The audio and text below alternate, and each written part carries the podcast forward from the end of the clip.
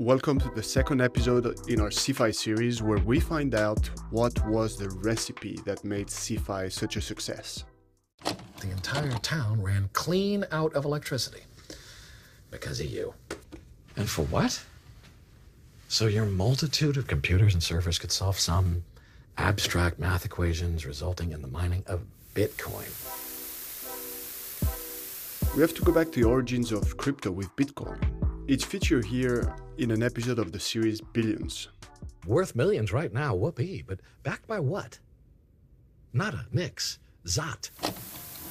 The scene offers a perspective of the opposition between traditional finance, represented here by District Attorney Chuck Rhodes, who's not impressed about the technology, and a crypto guy who will respond What's a dollar backed by since we went off the gold standard? CeFi that imploded in May June 2022 but not before attracting tens of billions of dollars, intended to reconcile these two words, TradFi and DeFi for short. We want to find out how the players in the industry managed to forget any notions of risk and how so many investors followed them. To do so, we have to look at the technological, cultural, and macro trends that preceded it. And on the technological side, the starting point has to be Bitcoin and its origin block that came just after the financial crisis in January 2009. In this exploration, I'm joined by Hirander Misra, the founder and CEO of GMEX Group, a global market infrastructure vendor that works on bringing together crypto and traditional finance for institutional investors. I started by asking him what was the state of crypto in 2009. Very nascent, very few people knew about it, and those that did, it was almost like a peer to peer type of transfer and exchange, but it required a lot of tech savviness as well. And then the early exchanges emerged. I mean, the most well known of the early ones was Mt. Gox. If you're not a fan of crypto yourself, this name might not be familiar. But if you've heard about it, it's typically for a specific reason. Which is famous for that big hack, which meant it ceased operations in February 2014. In the previous episode, we examined Celsius, and how it failed due to basic lack of risk management. Guess what happened at Mt. Gox? lackadaisical controls and or lack of controls thereof as well. Mt. Gox was one prime example of that. When we moved into offering a crypto asset offering on the exchange side, we looked into the failures and what was successful. And we found actually more than the technology, it was those operational procedures, surveillance, risk management. So with Mt. Gox Hirander is pointing out at a problem that's recurrent in crypto, operational failures. And CFI could be just another example of that, or it could be a problem with early tech. But if we go back to our origin block, it unveils a different side of the story. There's a message in the block. Times, the 3rd of January 2009, Chancellor on the brink of a second bailout. British Prime Minister Gordon Brown announced the British government would provide 37 billion pounds, 63 billion dollars to boost the balance sheets of three of Britain's largest banks. We must in an uncertain and unstable world be the rock of stability upon which British people can depend. Ask Hirander if this message was a coincidence or if it was carefully orchestrated to tell us something. I'd say the latter, carefully orchestrated, but that said, there's no coincidence that Bitcoin came about in 2009 after the banking crisis of 2008 and effectively macroeconomic mismanagement that was rife. And the irony is some of the risks that we're seeing play out with certain events in the crypto sector. I mean, they played out in the TradFi sector in 2008 with, with ripple effects uh, with mortgage backed securities and then everything that ensued with the likes of Lehman Brothers going down. So it's not as if it hasn't happened on the traditional finance side. It's what we hear in the big short about the mortgage bond. My firm's thesis is pretty simple.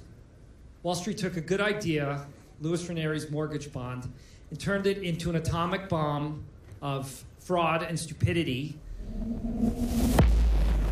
Could this be used for CeFi with yields from DeFi? Another type of atomic bomb, although probably on a smaller scale. That brings us back to the human nature and maybe the natural tendency for finance to go that way when it's not regulated. That means that without the rules in place, finance will be driven to mismanagement and even fraud. But that happening brought an evolution in terms of that market structure and the way that risks were handled going forward. And things like regulations and policy considerations around Basel III, which will translate and become Basel IV next year, capital adequacy in tier one capital reserves, what proportion of those banks can lend out as assets. And a lot of that was brought in place and put in place because of what happened. So the irony is that Bitcoin and then crypto is born from the ashes of the system in place pre global financial crisis but the CeFi crisis is actually very similar to it. Before 2007, institutional investors were placing their funds in instruments that were opaque and complex. 10 years later, it's mainly retail investors that trusted their savings to platforms that were opaque and complex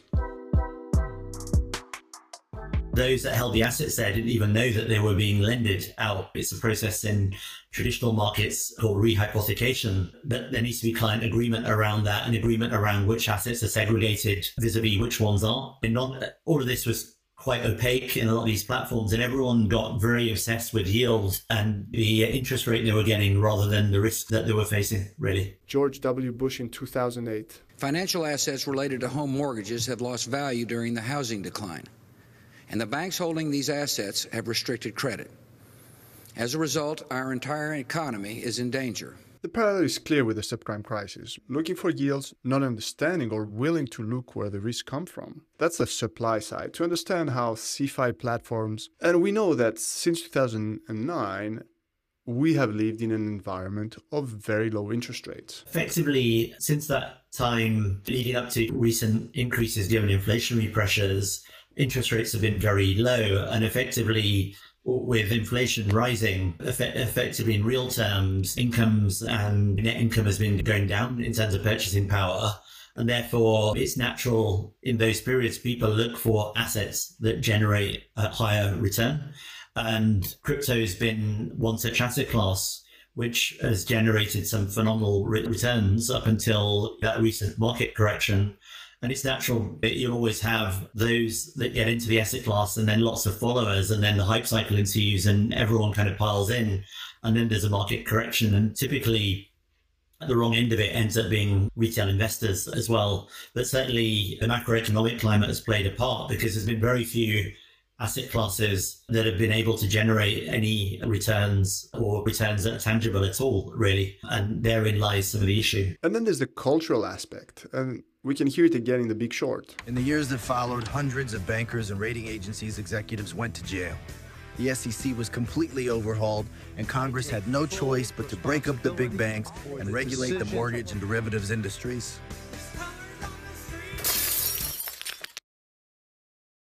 Just kidding. Banks took the money the American people gave them and they used it to pay themselves huge bonuses and lobby the Congress to kill big reform.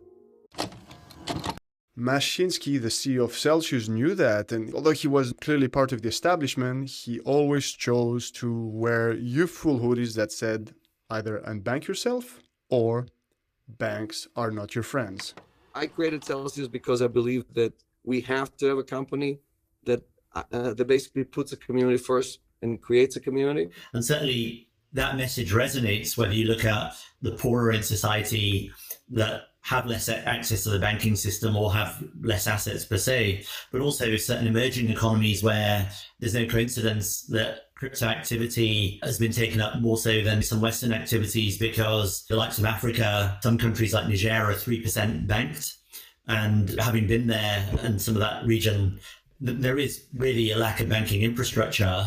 There was a lot of that in the promise from CeFi and the likes of Celsius. It tapped into the promise of crypto and the consequences of the great financial crisis. And it was something quite easy to start. The barriers to entry are a lot lower.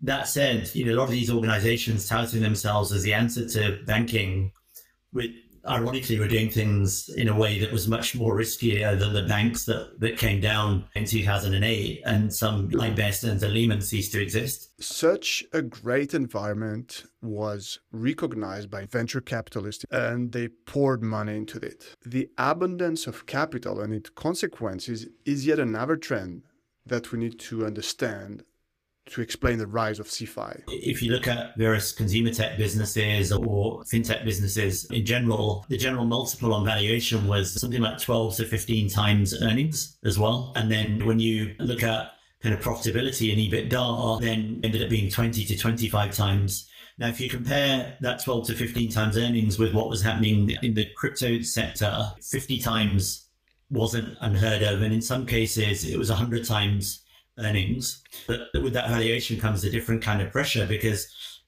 you have to basically keep the growth in terms of client sign up, in terms of revenues coming as well. As that revenue pressure mounted, you have to look for revenue in different places where you wouldn't otherwise look for revenue because you have to drive that valuation because you've got investor pressure. Therefore, you start taking risks that you wouldn't have taken previously. And therein lies the problem. And then, then ultimately, it's a domino effect or where that whole pack of cards comes tumbling down. Going through these trends, the tech, the macro, the cultural aspects, we can now bring together a recipe for CeFi. It's not that different to the one that were used for mortgage-backed securities about 15 years ago. There's a new technology, favorable microenvironment with limited regulations, providers that deliver high yield, at least for a while, without explaining how they do it and keeping their operation undercover when possible. In the case of CeFi, it was also facilitated by the fact that what looked like saving had historically been safe, and that we have become used to consumer tech where complexity is hidden. And that's a feature, not a bug. The success was also compounded by the anti bank sentiment that the CeFi players were fully embracing. And it was fueled by VC money that pushed for growth at all cost. But the mantra of move fast and break things can have very dangerous consequences when it's applied to finance. That leaves us to look forward and see what, what could be in store in the future. As we spoke a lot about transparency and making sure investors understand what they're involved with, we need to think about the terms we use. DeFi, CeFi are actually void of sense. We need to find better ways to talk about it. And we also need to talk about the role of regulation and standards. And the answer is not simply that we need more of it. Join us in the next episode to explore that and more. Thank you for listening. This podcast is produced in partnership with Financial Markets Insights by the Realization Group. They are bringing together the best minds in the financial and capital markets industry to deliver high quality thought leadership content. Thank you to Hirander for his participation. We'll hear more from him in the next episode as we talk about the concept of hybrid finance in the post CeFi world.